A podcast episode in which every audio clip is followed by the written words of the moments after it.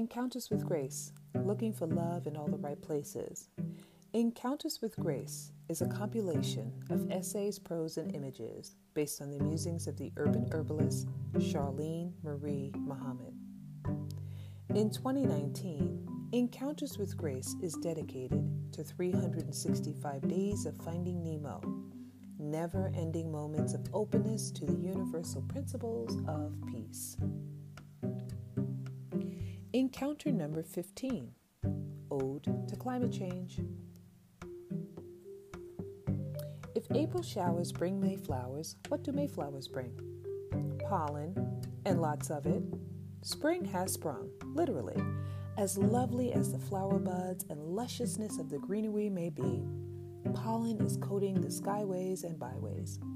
Seems all manner of folk are suffering from this olfactory experience, me included. I haven't had a bout of seasonal rhinitis in quite some time, yet with this past wet winter season, the foliage is in heaven, being fruitful and multiplying, covering the earth with her seedlings to be. And so, I am suffering with the best of us. This spring seasonal allergy is also a hot topic of conversation. CVS, Walgreens, Rite Aid, and more pumping up the Claritin, Flonase, and Allegra over the counter remedies, along with lotion soft tissues for running noses. A colleague commented to me, I think nature is trying to tell us something. People have done the earth so wrong, she is spitting out pollen to quietly rid the planet of bad humans.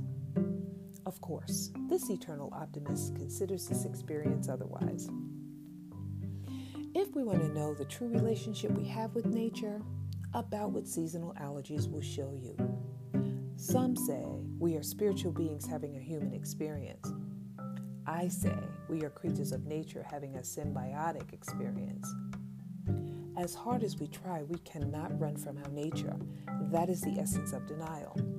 In denial, we think we can shield ourselves from the forces of nature, and yet, if we tune into daily media broadcasts, I mean, really listen, we will begin to see and understand that nature always wins. As creatures of nature, we forget that our power is limited to nature's willingness to submit to mankind's misinterpretation of the Genesis mandate. You know, the one that says, and let them have dominion over the fish of the sea, over the fowl of the air, and over the cattle, and over all the earth, and over every creeping thing that creepeth upon the earth. The misinterpretation? Denying that we are made in the image and likeness of the nature from whence we came. So rather than putting up our fists and attempting to battle with this allergy season, why not surrender to the process and embrace the temperament of the spring?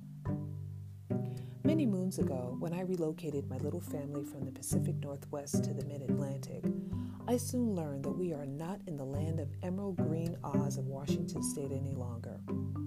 Unlike the evergreens that proliferate the north, the mid Atlantic is a sea of flowering plants and grasses in the spring. We had to find a way to adapt to our new environment by allowing ourselves to be climatized. To become one with one's new environment, one must allow oneself a full immersion. Consider the act of swimming. We can stand on dry land and make the motion of moving our arms in broad strokes, imagining ourselves gliding through the water. But until we actually get into that body of water, we will not understand the environment that cultivates the art of swimming. This concept of climate change requires us to fully immerse ourselves into the great outdoors. No manner of over the counter meds or herbal remedies will support our understanding of what is currently happening in the environment.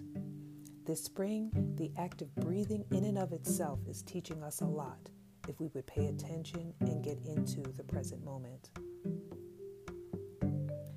Perhaps the burst of pollen is our planet's attempt to strengthen itself. Just as our immune system activates T cells and B cells to stimulate our internal forces to maintain our health and lives, the Earth must also activate its own immune forces to maintain its health. After all, human life is depending on.